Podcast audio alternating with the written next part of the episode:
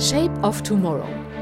Der Podcast rund um Innovation, Trends und die Zukunft. Mit Innovation Profiler Alexander Pinker.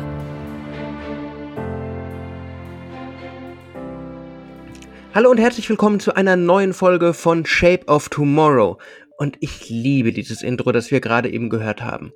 Umso mehr freue ich mich, dass wir heute einen ganz besonderen Gast in dieser Folge haben, und zwar die Stimme, die ihr mittlerweile seit einigen Episoden kennt, Dorothea Anzinger. Hallo Doro. Hallo Alex, guten Morgen. Es ist ja, es ist richtig toll, dass du dir heute die Zeit nimmst. Und es, es ist ja viel mehr, als dass du, dass du nur eine wunderbare Stimme hast, der ich wirklich unglaublich gerne zuhöre, sondern du bist ja auch Improviserin. Was, was ist das? Was, wo kommst du her? Was ist dein Hintergrund? Was kann man sich unter einer Improviserin vorstellen, Doro? das ist eine fiese Frage morgens um halb elf. Deshalb improvisiere ich jetzt einfach. Mein Background ist die Kunst der Improvisation als Schauspielerin und ich habe seit 96 mich dieser Kunst verschrieben. Warum ich mich Improviser nenne, mit W geschrieben, hat einen ganz klaren Grund. Denn für mich ist in dieser Kunst der Improvisation sehr viel Weisheit versteckt, die in den Techniken und in den Vorbereitungstools, die wir nutzen, um uns für die Bühne fit zu machen, immer wieder mir begegnet ist. Nachdem ich für mich entschieden habe, diese Techniken einfach auch in anderen Kontexten zu nutzen, lag dann der Schritt sehr nahe, ein kleines Wortspiel zu machen aus Improvisation oder Improvise mit V geschrieben, einfach Improvise zu machen, um klarzulegen, dass ähm, diese Übungen nicht nur reine Technikübungen sind, sondern sich sehr stark auch mit dem Mindset von Menschen befassen. Und das Mindset der Menschen, das ist ja eigentlich auch dein Fachgebiet. Ich meine, wir haben uns damals, das, ich, ich weiß gar nicht mehr, wann das war, es ist schon wieder einige Jahre her, wir haben uns damals auf, ein, äh, auf einem Event kennengelernt, wo es zum Thema High-Tech versus High-Touch ging. Und liebe Hörerinnen und Hörer, ihr kennt das. Normalerweise rede ich einfach immer über die Tech-Szene, über das Thema. Aber mit Doro, und das ist das Schöne am Improvise, äh, heute wird es menschlich. Aber Wa warum ist denn der Mensch so wichtig? Na, hör mal, weil wir diejenigen sind, die es in der Hand haben, diese Welt zu gestalten. Und zwar in einer Art und Weise, die darüber entscheidet, wie zukünftige Generationen hier auf diesem Planeten leben. Und wenn sich das jetzt sehr wissend, also nicht wissenschaftlich, sondern philosophisch anhört, dann ist das auch genauso gemeint. Ich glaube, wir müssen uns wirklich darüber im Klaren sein, was für eine Verantwortung wir tragen. Und das haben wir als Menschen immer getan. Also in dem Moment, wo wir uns entschieden haben, uns auf zwei Beine zu stellen und unser Hirn zu entwickeln, hatten wir diese Verantwortung. Und ich habe manchmal so das Gefühl, dass gerade im Moment diese Entwicklungsphasen bei manchen Hirnen ziemlich nach hinten zurückgehen. Von daher ist es mir sehr, sehr wichtig, mit Menschen zu arbeiten und sie wieder zu sensibilisieren, was ein Menschsein eigentlich ausmacht, wie wir gestrickt sind, was uns zu den Homo sapiens macht, die wir glauben zu sein. Also mit welchen Fähigkeiten sind wir unterwegs, mit was für Mindset, wie sorgen wir für unsere Mitmenschen, für die Familie, für die Kinder, wie übernehmen wir Verantwortung für unseren Lebensraum und für einen lebenswerten Lebensraum, in dem sämtliche Wesen auf dieser Erde gut existieren können, ohne dass man gegeneinander kämpfen muss. Du hast gerade schon das Mindset angesprochen, aber das ist ja auch gerade das große Thema, mit dem vor allen Dingen die Unternehmerinnen und Unternehmer, wenn es um Transformation und Innovation geht, immer hadern, die Leute mitzunehmen, sie aus ihrer, ich nenne es immer liebevoll, du weißt das, äh, aus ihrer German Angst zu befreien. Wie kann, man, wie kann man die Menschen denn da so mitnehmen? Warum, wie kann man die Mitarbeiter begeistern und ihr Mindset vor allen Dingen verändern? Tja, das ist immer so, das ist so Henne- und Ei-Prinzip. Weißt du, wo fängst du an? Was ist es denn? Es gibt da so viele Dinge, von denen Menschen auch immer wieder reden. Sei ein gutes Vorbild, sei ein guter Leader. Ein guter Leader muss im Prinzip auch ein Coach sein. Der muss seine Mitarbeiter verstehen. Er muss sie dort abholen, wo sie sind. Er muss ein Gefühl für sie entwickeln. Ähm, seine Aufgabe ist es, die Menschen in ihr Potenzial zu bringen. Alles richtig. Wenn du allerdings als Persönlichkeit zu dir selber keinen Kontakt hast und mit dir selber, ich sag's mal ganz flapsig, mies und schlecht umgehst, wenig Zeitraum dir gibst, um dich selber und deine Handlungen zu reflektieren, wie bitte willst du das dann im Außen tun? Und wenn diese Frage kommt, ja, wie kann ich meine Mitarbeiter nehmen, mitnehmen? Wie kann ich die motivieren? Wie kann ich das Mindset verändern? Und ich dann ganz vorsichtig und sehr diplomatisch beginne mal zu überprüfen, wie denn das Mindset der Person ist, die mich das fragt und dann mhm. den Finger so langsam dahin lege und sage, hm, vielleicht sollten wir erst mal anfangen, ähm, wie man früher gesagt hat, vor der eigenen Tür zu kehren, aber anfangen wirklich äh, zu überprüfen, wie es mir denn selber in meiner Führungsposition geht und was mir wichtig ist, dann zucken doch viele Leute zusammen, weil sie damit nicht rechnen. Kurz auf den Punkt gebracht, wenn du deine Mitarbeiter mitnehmen willst, wenn du sie motivieren willst, wenn du sie in deinen Kontext einbinden willst, dann solltest du erstmal bei dir anfangen. Also Wirklich, überprüfe deine Persönlichkeit. Überprüfe, wie du auf andere wirkst. Überprüfe deine Fähigkeit zur Kommunikation. Überprüfe, ob du jemand bist, der seinen Wahlworten oder seinen visionären Ideen, die er hat, auch wirklich Taten folgen lässt. Also fange erstmal wirklich bei dir an. Denn in dem Moment, wo du eine Person bist, mit der man sich gerne befasst, mit der man sich gerne umgibt und auf deren äh, Rat man gerne hört, dann hast du den nächsten Schritt schon gemacht. Reflexion ist ja vor allen Dingen auch im Innovationsprozess immer der erste Schritt, aber wenn es um die Persönlichkeit geht, und das habe ich auch schon oft erlebt, da hadern doch viele. Hast du da einen Tipp, wie kann man sich denn selbst reflektieren? Weil so dieses Selbstbild, Fremdbild ist doch immer was Unterschiedliches. Also wie kann man sich selbst sozusagen auf die Schliche kommen, auf die Spur gehen? Wir wollen ja in keinen therapeutischen Prozess einsteigen, auch nicht in der Arbeit. Das ist auch so ein Punkt, der mir eingefallen ist vorher noch, als ich gerade jetzt darüber sinniert habe, was ich dir antworte, dass ich auch finde, dass im Moment dieser, dieser Aspekt, was ein, eine Führungspersönlichkeit alles leisten sollte, mir zeitweilig auch fast schon zu viel ist, wo ich mir denke, eine Führungsperson ist kein Therapeut. Und diesen ganz feinen Grad, den immer wieder zu finden, das ist, glaube ich, auch sehr wichtig. War jetzt keine Antwort auf deine Frage. Es ist mir nur gerade noch eingefallen.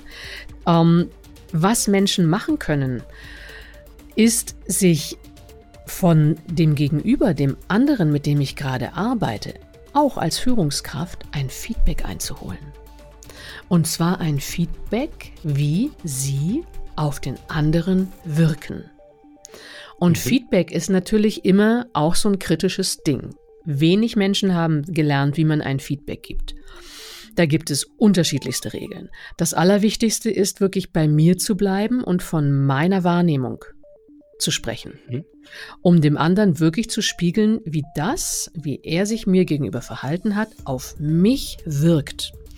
Und die wichtigste Regel ist, nimm wirklich Abstand von den Du-Botschaften. Wenn jemand dich um ein Feedback bittet, dann sagen so viele Leute, ja, du bist und du machst und du hast und du tust. Das mhm. kann beim anderen extrem in die falsche Kehle rutschen.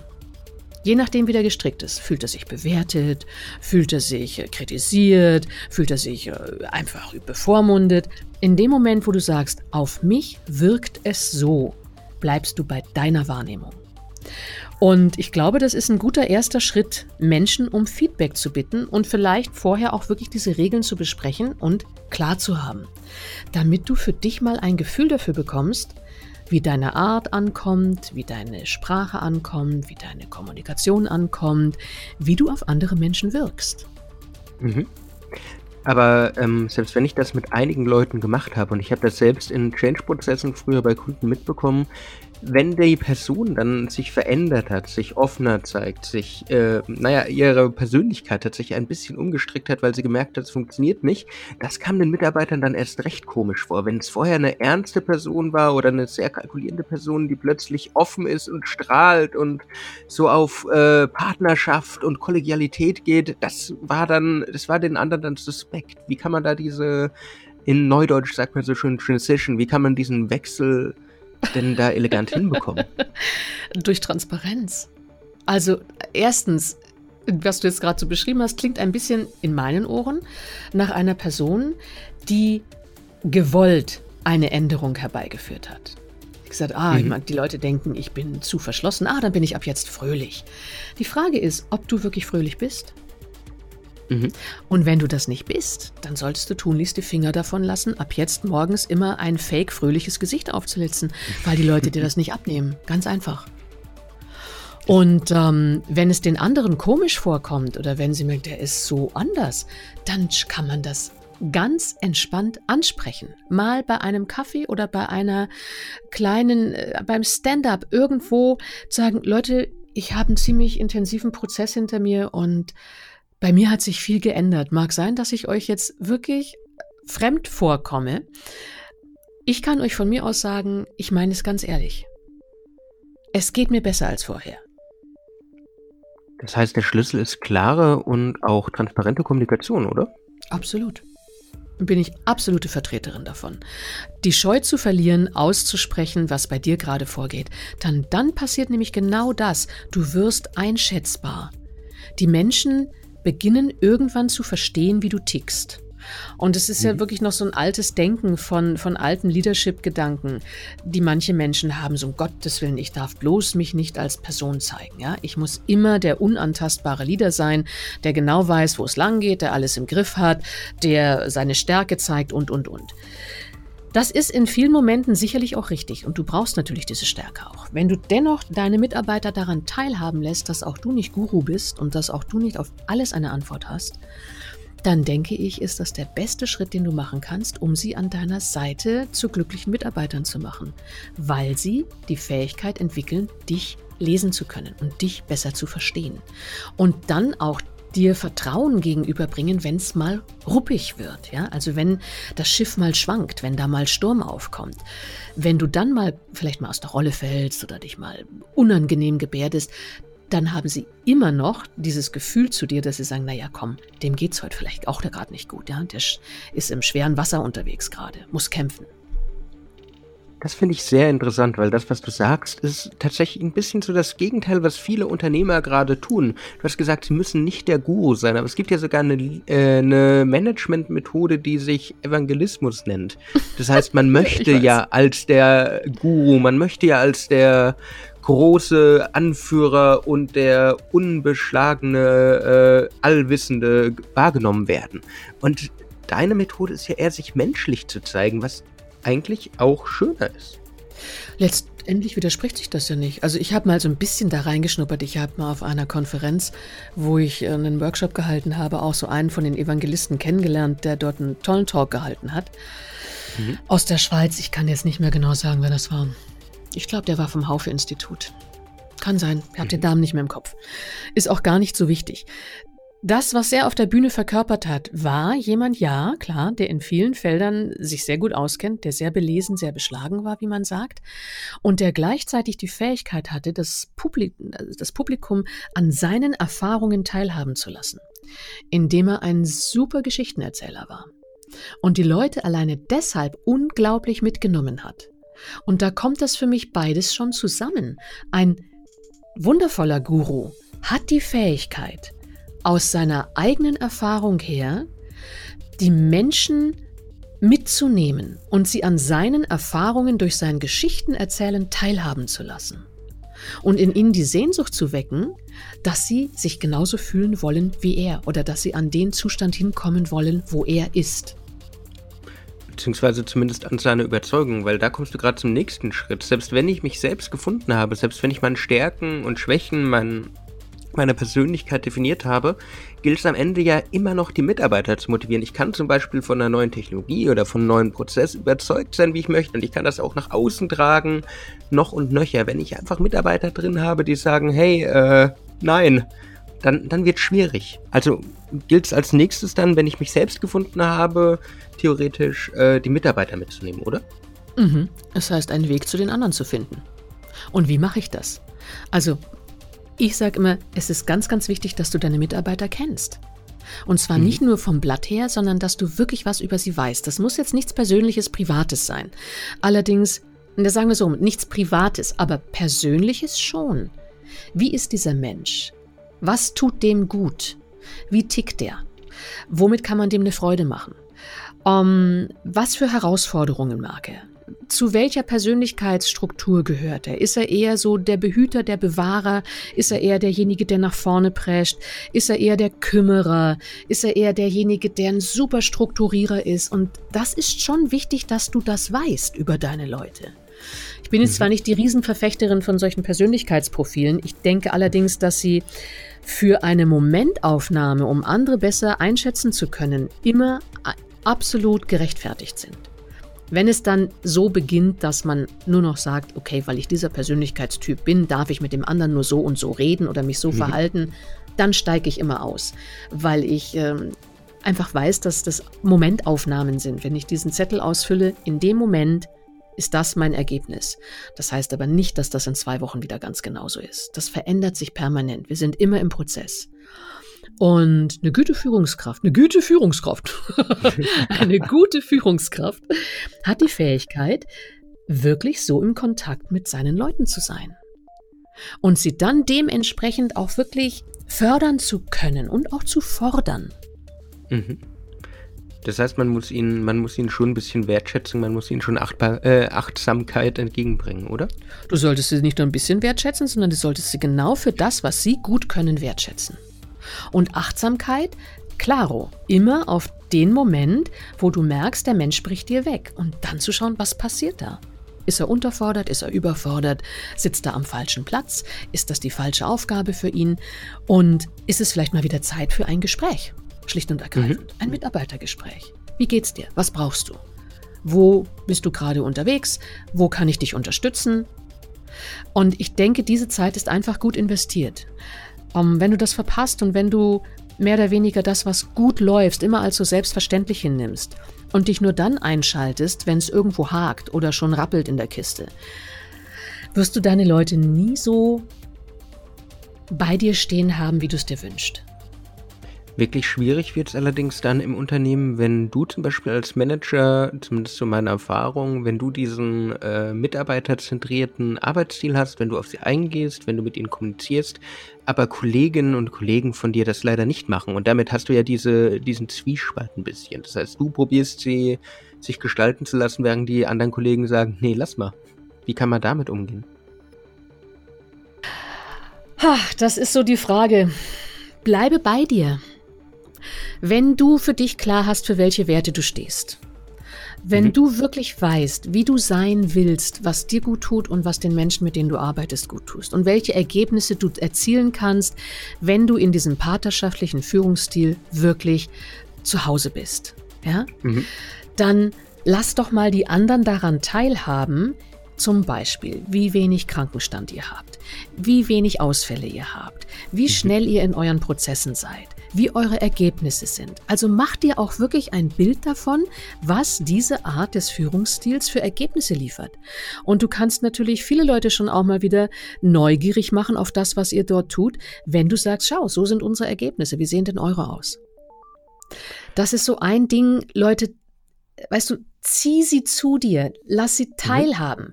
Ähm, wenn du versuchst, andere zu überzeugen, wird das nie funktionieren weil die meisten Leute sofort in eine Abwehr gehen. Wenn die diese Erfahrung noch nicht gemacht haben oder sich das auch gar nicht vorstellen können, dass es machbar ist, mit Mitarbeitern partnerschaftlich, sage ich jetzt mal, unterwegs zu sein, dann werden die sich dir immer in, die, in, die, äh, in den Weg stellen.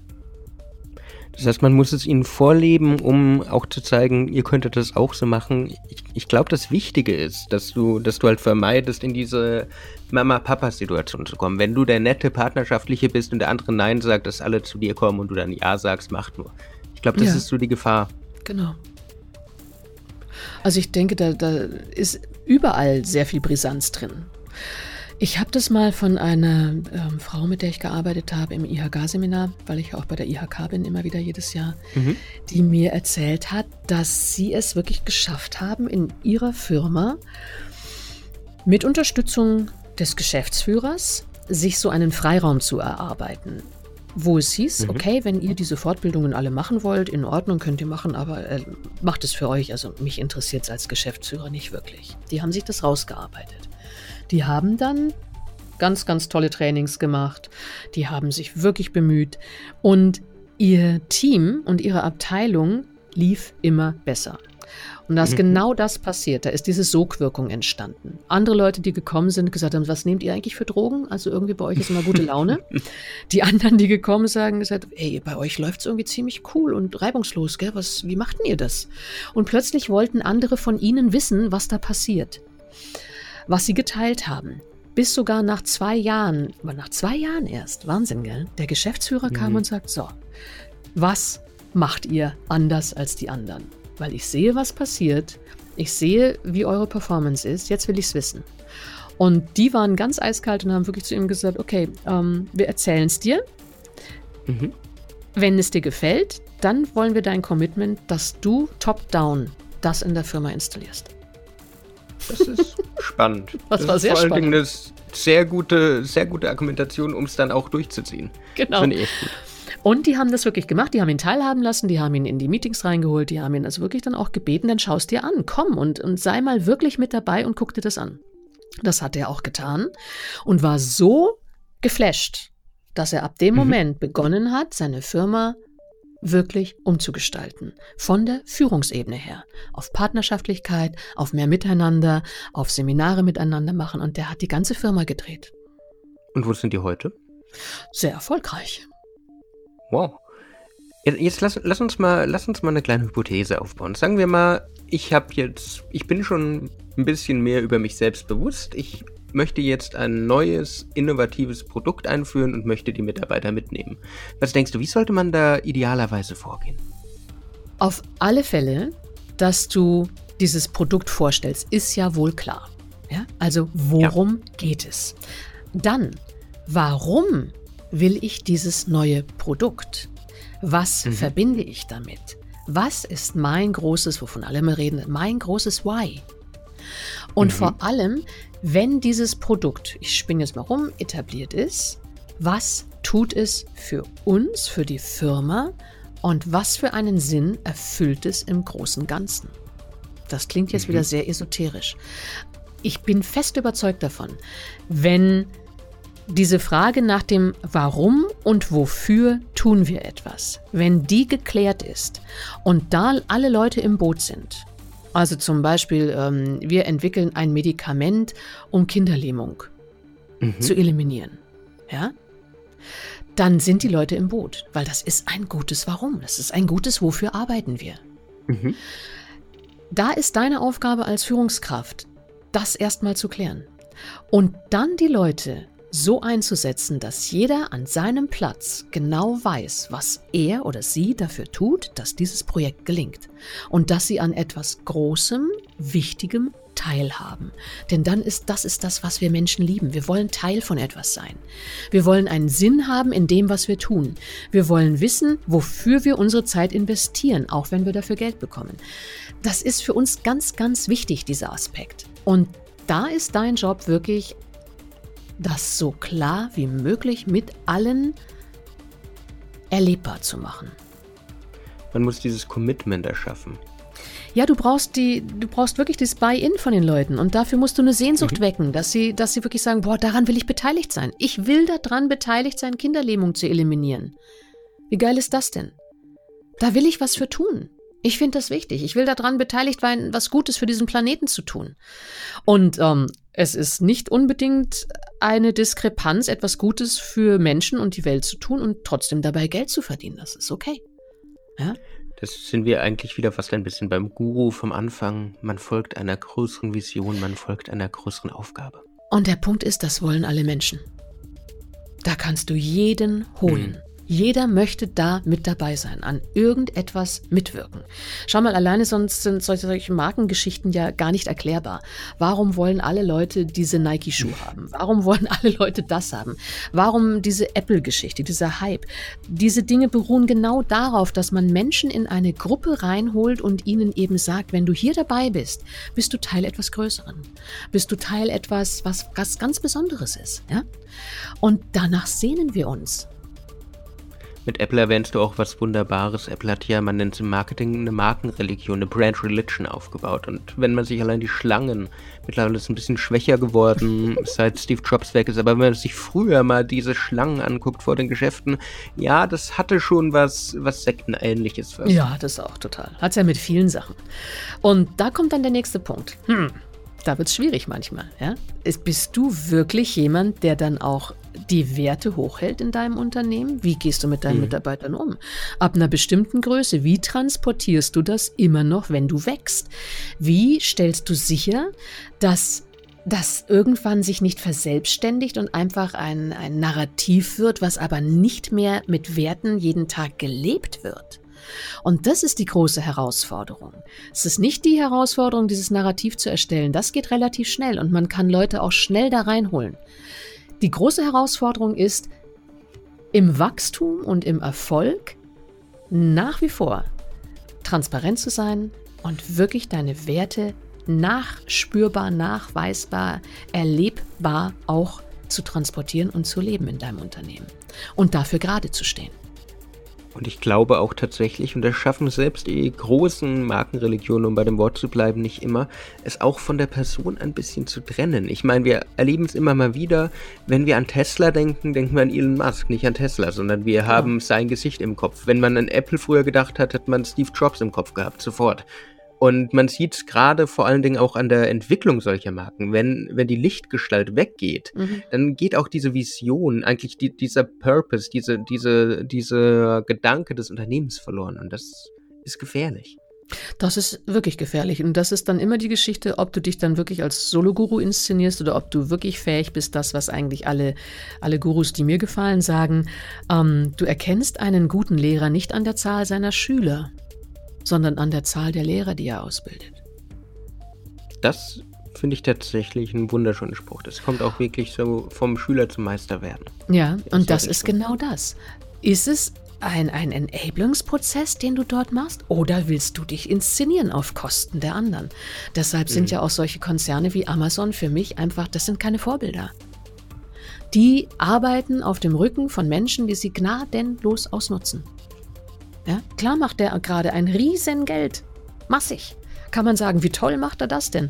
Die Frage ist nur, auf, mit welchen Kosten das verbunden ist. Auf der menschlichen Ebene, auf der Werteebene. Mhm. Und ich denke, dass wir gerade in einem Zustand sind, auch in dieser jetzigen Zeit, wo wir uns mit diesem Virus auseinandersetzen müssen, dass diese Fragen immer mehr hochkommen, weil durch den Zustand, der sich gerade in vielen Ländern entwickelt, Wer da alles durchs Raster fällt, siehst du natürlich auch genau mit einem mit einem Brennglas die Flecken in der sozialen Marktwirtschaft, wenn man es noch so nennen kann, mhm. ähm, die dringend überarbeitet gehören. Und du siehst, wo überall auf dem Rücken von anderen ein Vermögen aufgebaut wird. Mhm. Und das kann auf die Dauer so nicht sein. Wenn du auf Dauer ist eigentlich das Schlagwort. Wir sind bei einem Podcast, der heißt Shape of Tomorrow. Das heißt, es geht um die Zukunft. Was, was, denkst du denn? Wo sollte denn die Reise für die Unternehmen der Zukunft, der Welt von morgen hingehen? So, wie sollte das Unternehmen 2030 in deinen Augen aussehen? Wie sie mit den Mitarbeitern umgehen, wie sie mit Kunden und Partnern umgehen? Was meinst du? Ah, da habe ich eine ganz klare Meinung. Für mich geht wirklich die Zukunft und auch die Zukunft von Unternehmen ganz klar in eine Gemeinwohlökonomie mhm. wo es darum geht, dass jeder Teilhabe bekommt an dem, was geschieht. Und dass es aufhört, dass solche immensen Vermögen aufgehäuft werden, die dann auch nur noch in einem bestimmten Kreis weitergegeben werden und auch nur noch dazu dienen, nutzlose Dinge zu erschaffen. Weil letztendlich glaube ich, dass auch jeder, der an der Spitze eines Riesenkonzerns steht, ähm, wenn er ganz ehrlich zu sich selber ist, mit diesem Geld nichts mehr anfangen kann. Und mhm. hey, komm, das ist eine alte Tatsache. Das letzte Hemd hat keine Taschen. Es hat noch niemand auf die andere Seite seine Kohle mitgenommen. Also, wo hört es endlich auf, dass wir uns daran messen, wie unendlich diese Zahlen steigen? Denn ja. es ändert nichts am Zustand unserer Welt, wenn wir noch mehr Zahlen produzieren. Wenn wir sie gleichmäßiger verteilen, die Ressourcen. Und vielen anderen Ländern, Menschen wo auch immer Teilhabe bieten, dann haben wir eine super gute Chance, dass wir diese Welt zu einem ziemlich coolen Ort machen. Das heißt nicht, dass jeder Millionär werden muss, gar nicht. Nur wenn du die Möglichkeit hast, deinen Anlagen entsprechend auf einem guten Level zu leben, will auch nicht jeder Millionär werden weil er ja existieren kann, weil er die Grundressourcen hat, wie Wohnung, Nahrung, einen, einen Platz, wo er arbeiten kann, eine Möglichkeit, eine Familie zu ernähren und ähm, ja, letztendlich braucht es nicht so wahnsinnig viel mehr. Und wer mehr möchte, kann es ja haben. Nur nicht mehr auf Kosten der anderen. Was wäre also dein Appell? Befasst euch mit Gemeinwohlökonomie, denkt diese Dinge mal durch und überlegt auch im besten Sinne, was ein Purpose-Unternehmen ausmacht. Denn ich bin in einem Trainernetzwerk, die auch eine Purpose-Stiftung mittlerweile aufgelegt haben und die mit einigen Unternehmen jetzt schon dabei sind, das genau zu erschaffen. Ein Unternehmen, das auf Werten und auf Sinnschaffung gebaut ist. Und was das für Führungskräfte bedeutet und welche neue Aufgabe da für die Führungskräfte mit dabei ist, die auf einer anderen Ebene auch sehr glücklich macht, nämlich auf der Ebene, dass sie wirklich was Gutes nach vorne bringt und dass sie die Menschen in ihre Kraft bringt und aufhört, sie auszunutzen. Liebe Hörerinnen und Hörer, ihr hört es. Es ist eher, es geht wirklich darum, den Menschen jetzt in den Fokus zu stellen, mehr auf den Purpose zu denken und auch wenn ihr die Zukunft von eurem Unternehmen, von eurer Branche, von allem gestaltet, da auch wirklich das große Ganze zu sagen, zu kommunizieren und die Mitarbeiter zu begeistern, mitzunehmen und partnerschaftlich zu behandeln. Eine letzte Frage. Wenn die Leute mehr über dich erfahren möchten, wo können sie mehr Informationen über dich finden? Wie können sie dich erreichen? Ach, Sie können mich finden äh, auf meiner Seite dorothea-anzinger.de. Sie finden mich auf LinkedIn, Sie finden mich auf Facebook und Sie können mich jederzeit anrufen, mir schreiben, mit mir in Kontakt treten, sich mit mir austauschen. Ich habe zurzeit riesen viel Spaß daran, interessante Menschen kennenzulernen und genau in solche Gespräche zu gehen wie mit dir, weil ich fest davon überzeugt bin, dass solche Gespräche wirklich was voranbringen weil wir uns die Ruhe und die Zeit nehmen, Dinge zu hinterfragen, zu überlegen, was kann anders sein und vielleicht durch deine wundervollen Fragen bin ich ja auch dazu gekommen, mir nochmal intensive Gedanken zu machen. Vielleicht inspirieren wir einfach deine Hörer dazu, ja, da mal nachzuspüren, wie sich das denn für sie anfühlt. Das hoffe ich, dass wir ein bisschen inspiriert haben. Liebe Hörerinnen und Hörer, wenn ihr inspiriert wart, dann schreibt gerne Doro, schreibt mir, hinterlasst Kommentare. Wenn euch die Folge gefallen hat, dann freue ich mich über ein Like, über ein Follow auf Spotify, auf iTunes, auf Google Play, wo immer ihr das gerade hört. Doro, ich sag dir nochmal von ganzem Herzen Danke. Es war ein tolles Gespräch. Das freut mich sehr. Es hat mir sehr viel Spaß gemacht mit dir. Das können wir gerne wiederholen. Sehr gerne. Liebe Hörerinnen und Hörer, wie immer, ich hoffe, wir hören uns auch in der nächsten Folge wieder. Ich wünsche euch eine wunderschöne Restwoche und sage bye bye. Ciao. Servus. Shape of Tomorrow. Der Podcast rund um Innovation, Trends und die Zukunft. Mit Innovation Profiler Alexander Pinker.